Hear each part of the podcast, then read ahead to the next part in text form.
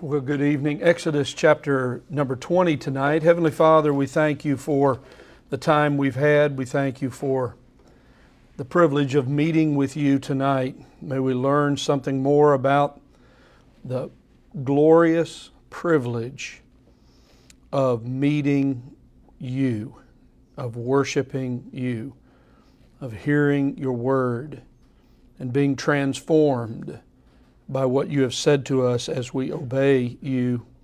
We thank you, Lord, for this part of your word. So much is here for us. So much of what we now know to be salvation in Jesus Christ is grounded and placed here on this bedrock of the law of God. We thank you, Lord, for the things we have the chance to look at tonight during the midweek. We pray for uh, we pray for our people, many who are sick these days, others who cannot be with us, uh, who are listening tonight. We pray that you'd bless them wherever they are. May they be encouraged. May they know that we are together in spirit, though we're not together personally in presence. We pray that you might help us as a church to be salt and light in this world, and that we might live dead to the world but alive to you and seek to follow you in all of our ways. We thank you for all that's going on on this campus tonight, all of the various places where Bible studies and our people meet in various times and gatherings. We pray that you might bless them, that it might all be to the glory of the Lord Jesus Christ. In his name we pray. Amen. Well, we go to Exodus chapter 20, perhaps uh, one of the most famous chapters in all of the Bible, and we're making our way through Exodus. And for those of you who are joining us who cannot be here in person, may the Lord bless you. We miss you. We pray for you to be back when you can. Last week we began uh, to look at this very important theme of worshiping and meeting God. Tonight, God speaks the ten words to Israel. For the first time, God gives uh, what is an astounding set of words, the ten words as they're called in Scripture, and uh, the Ten Commandments as we know them. But I want you to begin by reading two verses that bracket chapter 19 and 20. I want you to read with me, first of all, Exodus 19 17. This is as uh, Moses is preparing the people to meet God and worship. Notice the language 1917. And Moses brought the people out of the camp to meet God. And Moses brought the people out of the camp to meet God. Meet God. then we're going to see tonight as we go through Exodus 20, we look at the, the giving of the law, uh, the, the Ten Commandments. But after that, God begins to speak to Moses in some very clear ways. And then we read in verse number 24 uh, this is what God wishes for Israel to do all the days of their life. You shall make an altar of earth for me, and you shall sacrifice on it your burnt offerings and your peace offerings, your sheep and your oxen, in every place where I cause my name to be remembered. Please look at the last phrase a promise. I, at the altar, at the altar, at the altar of sacrifice, I will come to you and bless you. This is quite astounding to read. First, the people come to meet God. Then we read, and God comes to meet the people. That's what happens when we worship. This is an experience of worship tonight where we've gathered here tonight. We sometimes make things seem a little bit more clinical and educational where we're having Bible study. We're actually meeting God together around the Word of God. We have sung praise to the Lord, and so I want to begin by uh, mentioning something to you. And Sunday was a snowy day. We didn't have a lot of our people here. I'm hoping that a number of our people were able to hear what we were talking about. Uh, as we think about being dead to the world, but we were talking about Romans chapter 12, the importance for all of us as believers to present our bodies. This is an act of worship now I'm talking about. We are to present our bodies a living and holy sacrifice to God. That is our spiritual service of worship. So we present, we, we present our bodies holy, not in unholiness. We don't do things with our bodies that are unholy. We live in holiness and we present ourselves as living sacrifices. So we present ourselves as sacrifices. So I wanted to just say some words to you here to remind us all of something that's very important. So I'm not trying to offend you tonight, I'm just trying to help us get an angle on this and remember what we have here. In chapter 19, we see the same presentation to meet God. God says to Moses that uh, he is to cleanse the people, consecrate them. Go back now, Exodus 19. Behold, I will come to you in a thick cloud so that the people may hear when I speak with you and may also believe in you forever. This is uh, 19.9. Uh, then Moses told the people all this, and then the Lord also said to Moses, uh, 19.10, Go to the people and consecrate them today and tomorrow, and let them wash their garments, and let them be ready for the third day. For on the third day the Lord will come down on Mount Sinai in the sight of all the people. So there is preparation, uh, excuse me, presentation and preparation that is made to worship. I wonder tonight, as we do what we do, many of us do this, we do this all the time. We meet together uh, to study God's Word, but it's more than us meeting together. It's what I read to you. We have come to meet God. We are here tonight to meet God. This is our way of doing it. So today, I wonder, did you present your body? as you started your day. This is an act of worship. It is the way we consecrate ourselves each day, it's the way we prepare ourselves for spiritual service. I'm talking to Christians here, I'm not talking to those who do not know Jesus. If I'm a follower of Jesus, this is my, as I said Sunday, this is my first act of resistance to the world. The world doesn't do this, but I privately get up every day and I crawl up on the altar as a living sacrifice, confessing my sin that I, so I'll be useful for God's service. And I present myself to God and say, Here I am, one more day you've given me, so I want to serve you. I want to do. So I present myself to God. I present myself to God. I meet God and present myself to God. But then I also prepare for worship. Did you see it there? Uh, 11. And then be ready for the third day. Do you come to this church house uh, and do you meet God privately with, uh, with preparation? Do you prepare for it? Or is it just, and, and I don't mean this in a derogatory, is it just a mindless uh, routine, uh, as I've said before, like brushing your teeth or combing your hair? Well, I read my verse for the day. Well, that, that's good. But did you get anything from reading that verse today? or opening your Bible or reading God's Word. You see, meeting God, meeting God in worship, meeting God in private worship and in public worship together uh, is of the most glorious of things that God has blessed us with. We come to meet God at a place, and God comes to meet us in that place.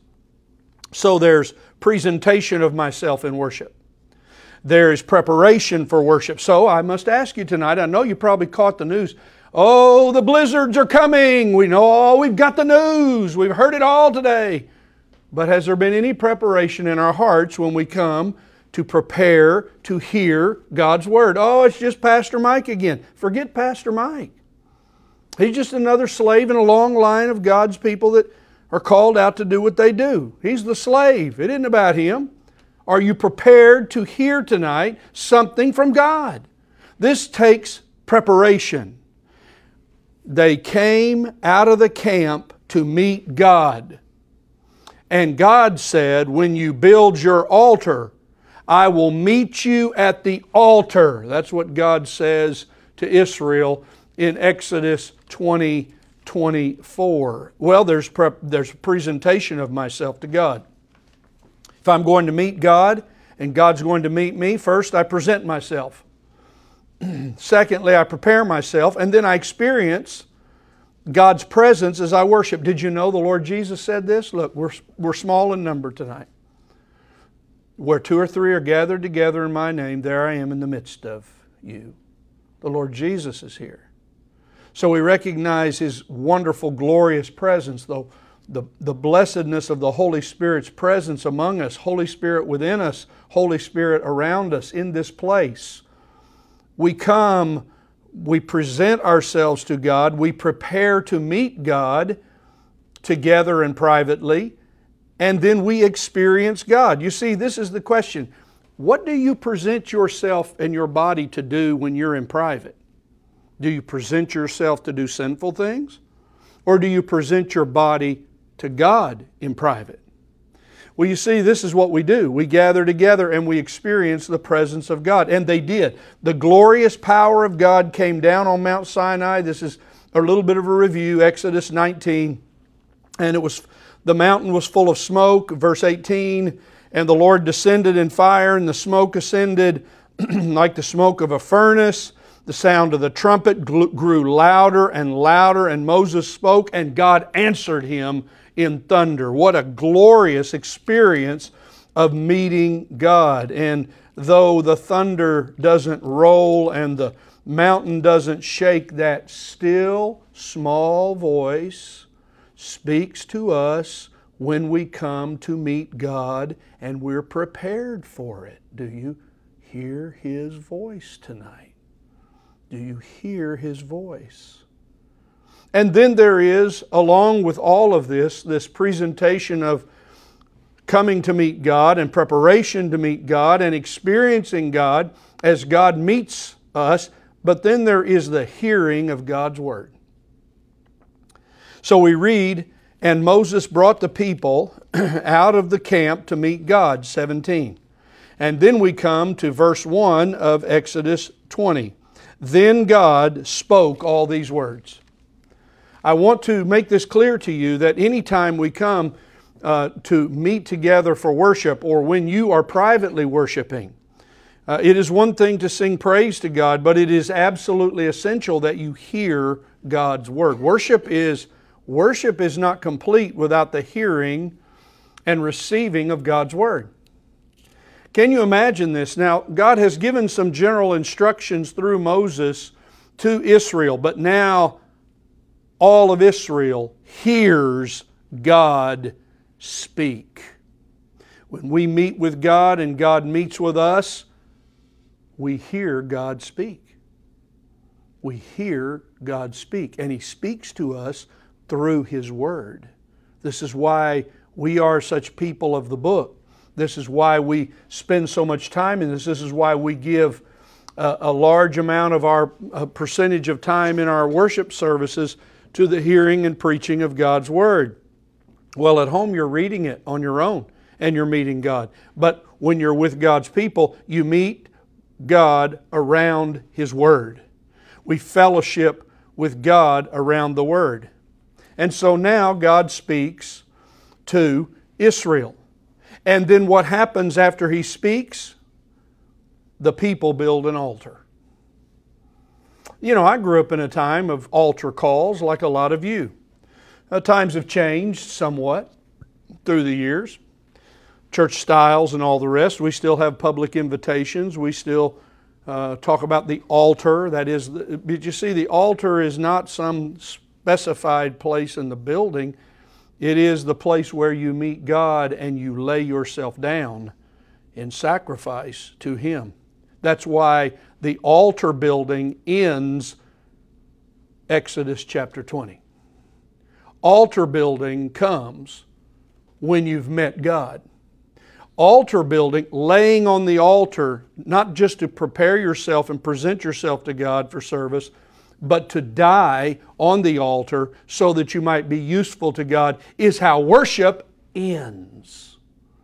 See, I leave this place tonight after meeting with you and we meet with God expecting the Holy Spirit to say, not, I'm not just going through the routine. Well, let's go up there and what is Pastor Mike going to say about Exodus 20? That'll be interesting. No, no, no, no, no.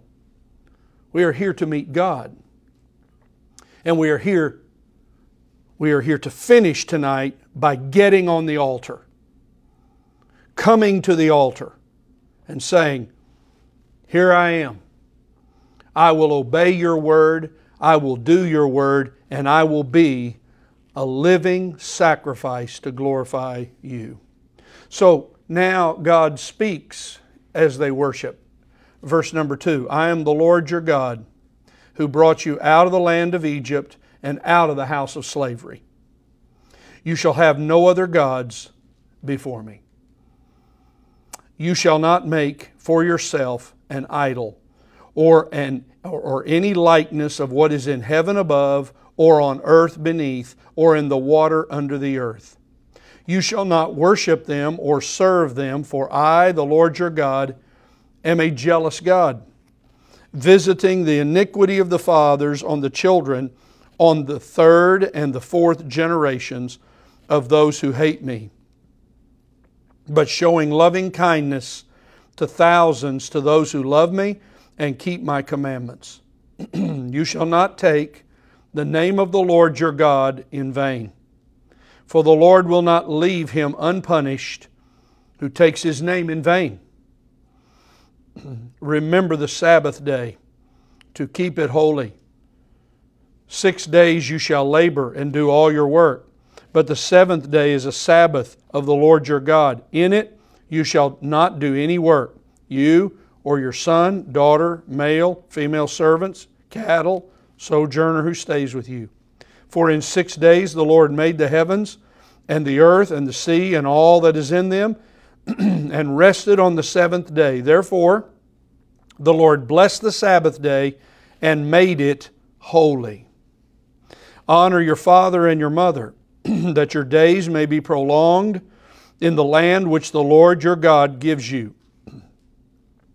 You shall not murder. You shall not commit adultery. You shall not steal. You shall not bear false witness against your neighbor. You shall not covet your neighbor's house. You shall not covet your neighbor's wife, or his male servant, female servant, or his ox, or his donkey, or anything that belongs to your neighbor. So God speaks these ten words, as we know.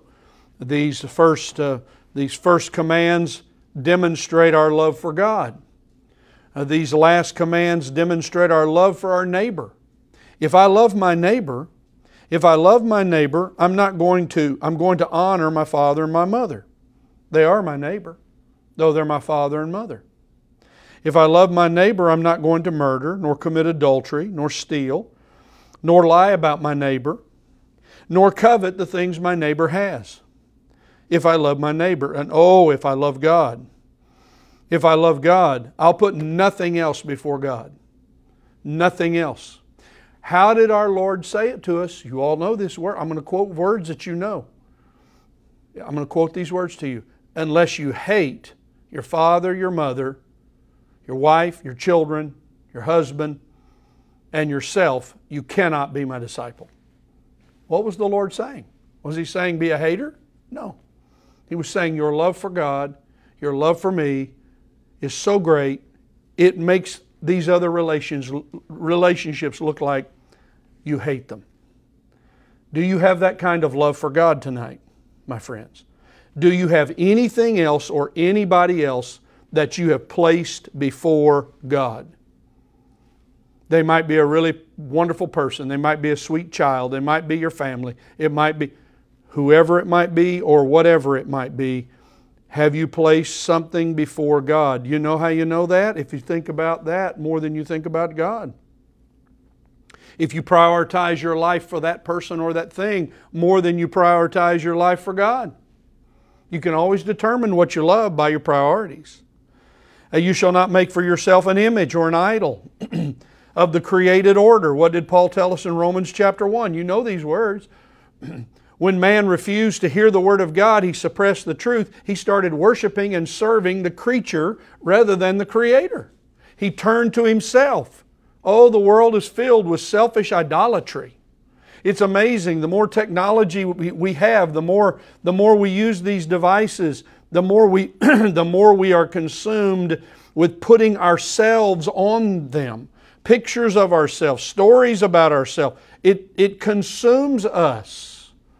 It is the idol of self. It has finally been seen. Man has been able, through technology in these last days, to demonstrate just the utter selfishness and the great idol of self. You see, I must deny myself and take up my cross and die to follow Jesus. You cannot be a self lover and a Jesus lover at the same time. I'm asking tonight have you made an idol of yourself or of someone else? And of course, we are not to worship any other, but to worship God, as we've been talking about. Do you meet God in worship? This is such an important thing. I'm amazed people want to tell me that they're Christians, but they never meet God. They never meet God.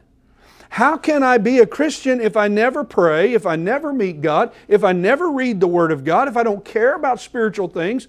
Is it, is it some kind of a civic badge in America? Well, I'm a Christian. Well, what does that mean? You attend church? You, you go through religious thoughts, you have ideas, or your mama and daddy, or your grandparents, or somebody gave you some of this and you have it in your mind. No, you see, when we know the Lord, we worship Him, we meet God, we earnestly desire. It's the first thing we set and prioritize, it's not the last. It's the first thing we do. It is uh, the first matter. You shall not worship or serve them, verse 5. I'm a jealous God.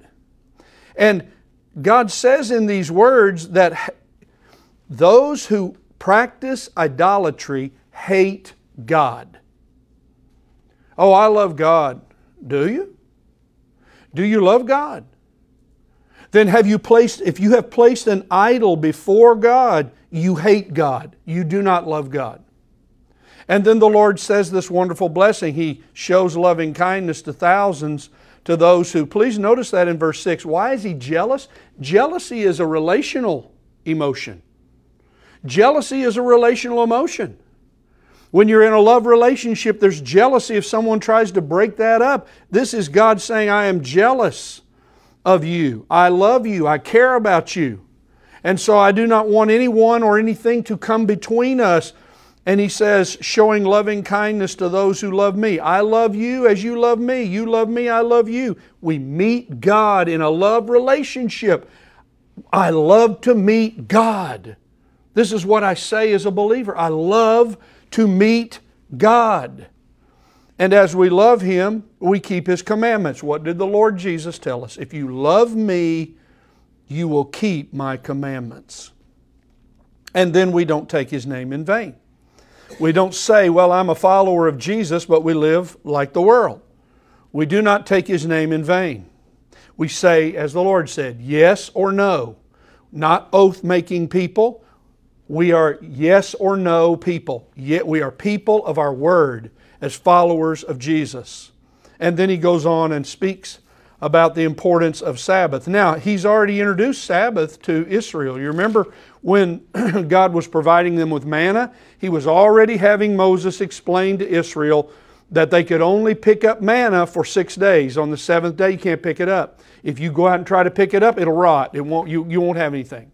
You pick up twice as much on Saturday, excuse me, on Friday, so that you have enough for Saturday under Jewish law. So there is this rest and work relationship. Uh, look, I love you all, and I know how hard you work in here. I know most of you in this room very well, and I know the pressures you feel, and I know the schedules you keep. But you must, you must, you must. It is God's way, it is God's design. You must have a work rest relationship in your life. Work rest, work rest. You must have it. And when you have rest, it's not just to lay down, it is to think about and meet God. It is to have time to think about God. This is a matter of scheduling and priorities. And then he goes on and talks about, as I've already commented, about the importance of our relationships to others. So, first, they meet God, they experience God's presence, they're prepared and expecting God. They didn't know they were cleansed and prepared and washed, and then God's Word comes. And as God's word comes, they have a response. Verse 18 All the people perceived. Now, this is, you remember now, we have to pay, pay attention to this. There's thunder, there's lightning, there's shaking and quaking, there's a blasting of a trumpet on the mountain. The mountain is smoking, and the people are seeing it. And notice in verse 18, they tremble and stood at a distance. Some of the old rabbinic tradition says they went as far as two miles away. Well, you remember these, there are millions of people here. There are millions of people here. Seeing this at the mountain, they have come to meet God, and the mountain is on fire, and the earth is shaking. And oh, by the way, God is speaking these words. He is speaking law. He is speaking these words. And so they tremble. When I hear the Word of God, have I become so familiar with God's Word, there's no fear of God's Word? There's no uh, reverence for God's Word? There's some who would laugh at us and say, well, you know, you, you serious minded Christians, you, you almost make the Bible an idol. We're not making the Bible an idol. But in this book are the very words of God.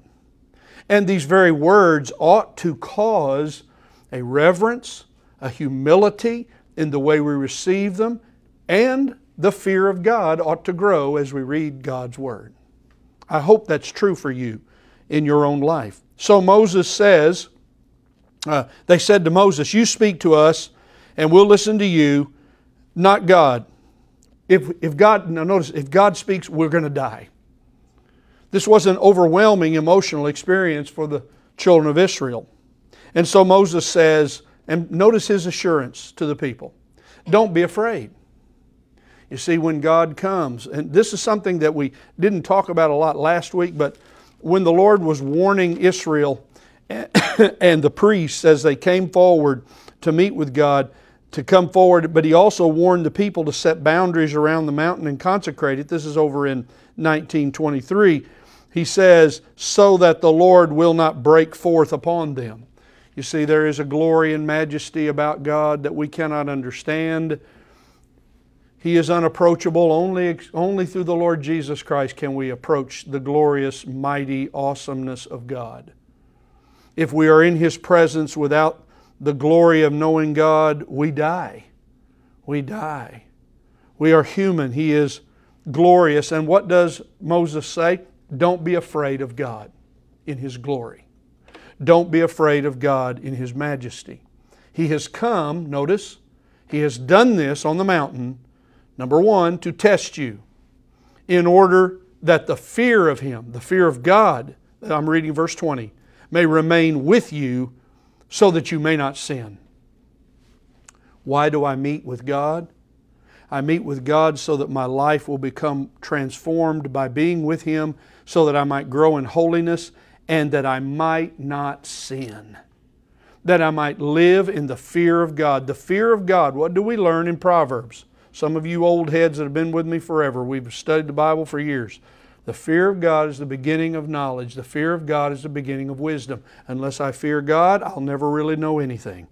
Unless I fear God, I'll never have real wisdom in my life. And that goes for Christians. A fellow told me one time, well, you know, the fear of God was an Old Testament thing. No, the fear of God is a Christian thing. The fear of God is a believer thing. It's what followers of Jesus do every day. So we see this beautiful picture now of Moses assuring the people. So the people stood at a distance, verse 21, while Moses approached the thick cloud where God was. What an awesome sight to see this one Moses. He is such a picture, is he not, of the Lord Jesus, the mediator the one who was the go between between God and the people. Moses was doing his job. He was the man, as I've called this whole series, the man who heard from God. He was the man who heard from God and spoke these words.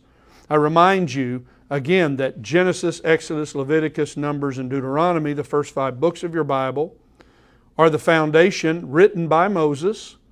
And frankly, as some of the rabbis say, the rest of the Old Testament is commentary on these first five books.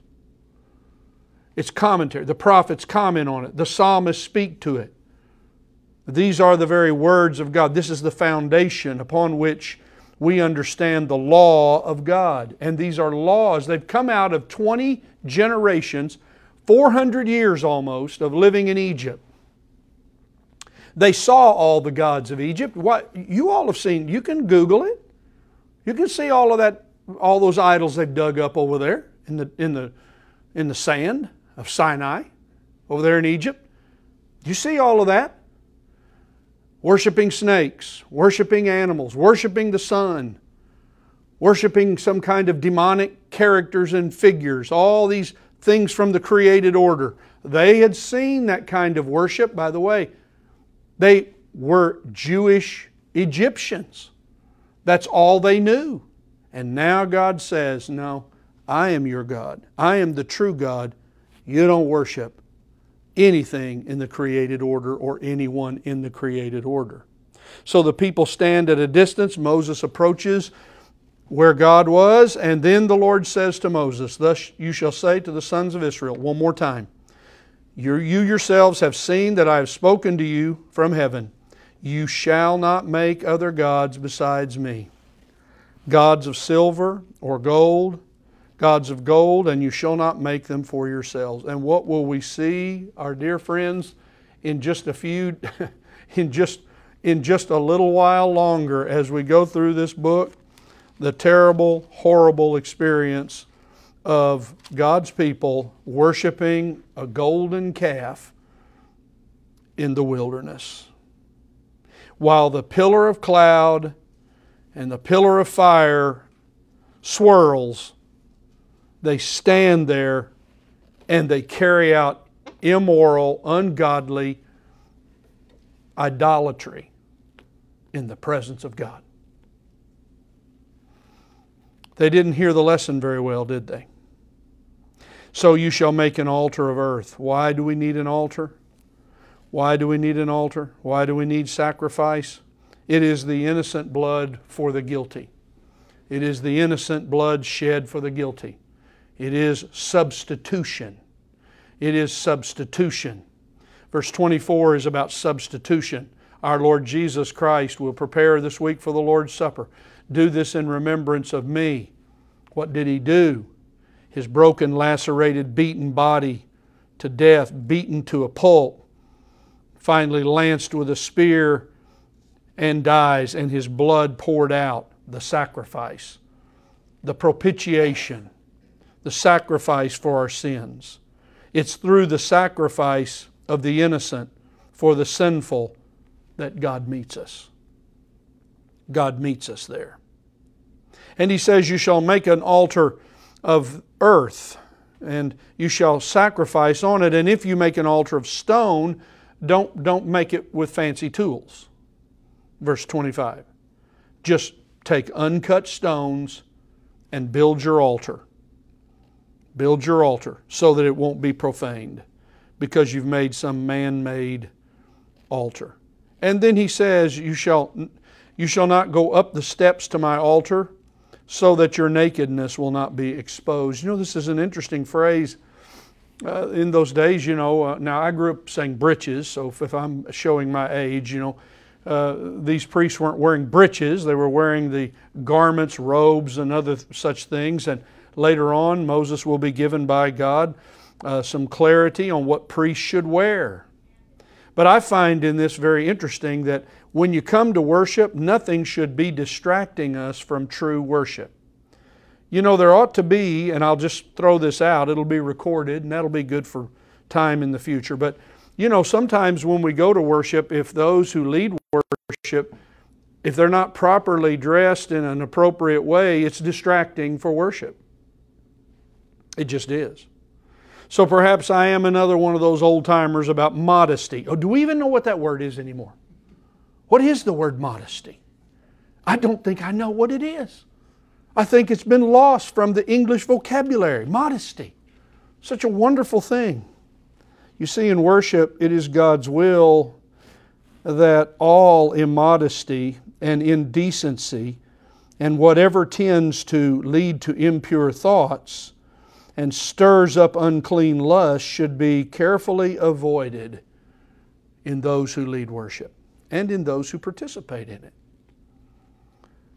May God use that to help us understand His truth. Well, what do we remember tonight?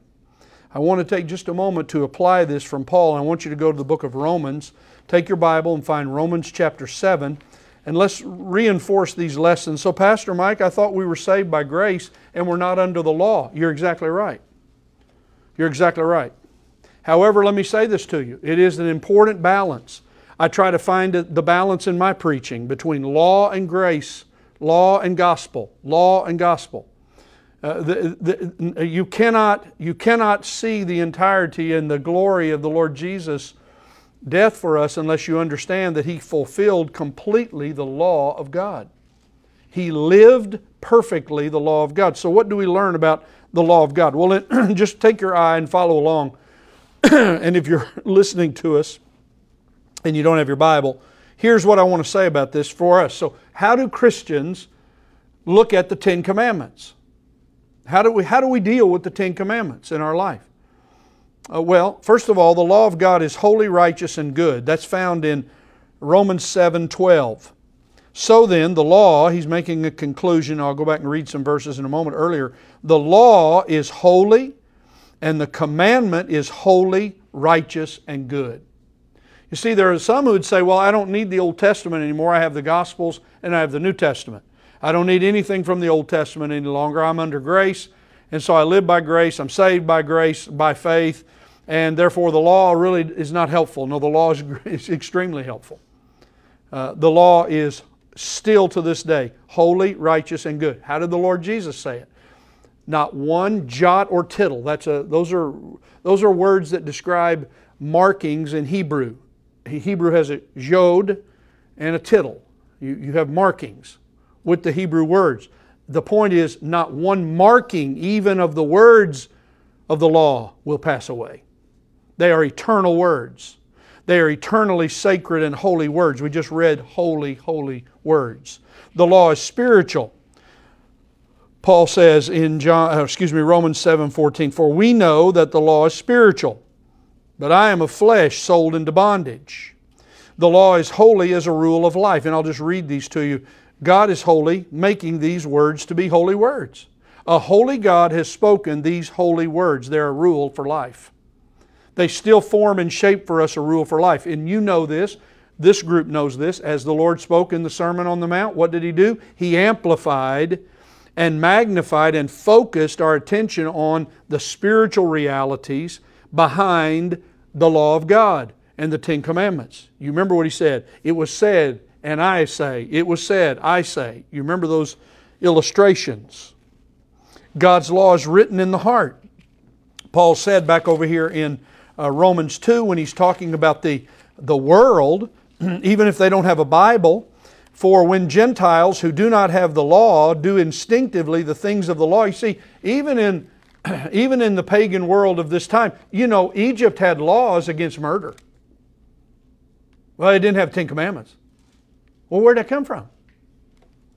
Ever thought about it? Uh, all of the Hittites and Amorites, and why, why, archaeologists have dug up some of their uh, archaeological stones. They would write and carve their laws on these stones. Well, wait a minute. They have things about marriage and about murder and about property. Well, let's read this more carefully then. Romans 2:14 when Gentiles who do not have the law do instinctively the things of the law these do not have the law are a law to themselves the law is inside our hearts God made us in the image of God and we know even our dear lost friends in the world today know they know what is right and wrong they know fair treatment of another human being even though they don't always come through on it, in that they show the work of the law written in their hearts, their conscience bearing witness, and their thoughts alternately accusing or defending them. You see, that's what happens. Man's conscience is there, and until it's dulled, dulled, and dulled by living in the world, there is a sensitivity. That's why boys and girls have a real, uh, when they're not saved, they have a real acute sense of their conscience. You see it in them. I told you the story of our two year old the other day again, uh, he he's found crayons. I don't know why Pat gave him the crayons, but he has the crayons, and now the walls are marked up. And he takes me over and says, "Who did that?" Nana did that. No, Nana did not do that. You did that. But he's guilty. He wanted to tell me who did that. Who did that, as he would say. Well, you see, God's law is confirmed in our conscience even if we don't have the Word of God. That's why we go to the mission field and say, What you have done, what bothers you in your heart, we tell you about. In the name of Jesus Christ, you can be saved from your sin. That is sin. And then Paul amplifies this. He describes how the law is a righteous standard for self examination. Look at uh, Romans 7 16. Uh, but if I do the very thing I do not want to do, I agree with the law confessing that the law is good. The law says don't covet. All of a sudden, when I hear the word covet, now I know what I've been doing. What I've been doing, I've been coveting, but I didn't know it was called that. But the law says that's coveting. Now the law points to me and says, this is sin. This is a violation of loving your neighbor and not loving God. So the law is righteous as a standard for self examination. You know why I use the law of God? You know why you need to read the Ten Commandments? because they still bring you back to the realities of the holiness of God and His standards that He expects us to live by. We will not keep the law perfectly, we know that. But there is this joy we have of seeking to keep it with responsibility as best we can.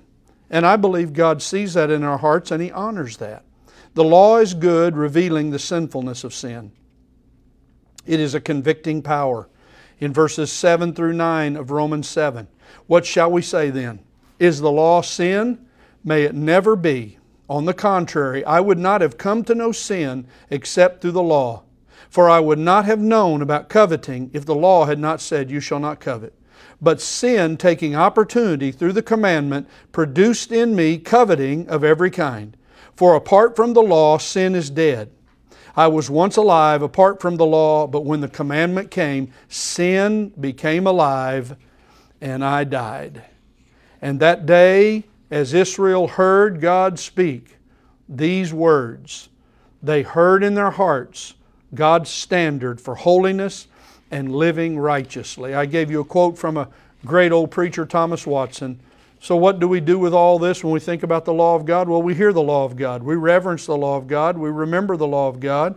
We believe the law of God. We love the law of God. We teach our children the law of God. And we obey the law of God to the praise of the glory of God through the Lord Jesus Christ.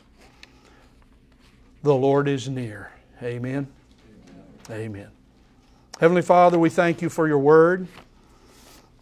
We have met with you tonight. We have met with you. We have met with you in your word. And you have said many things to us.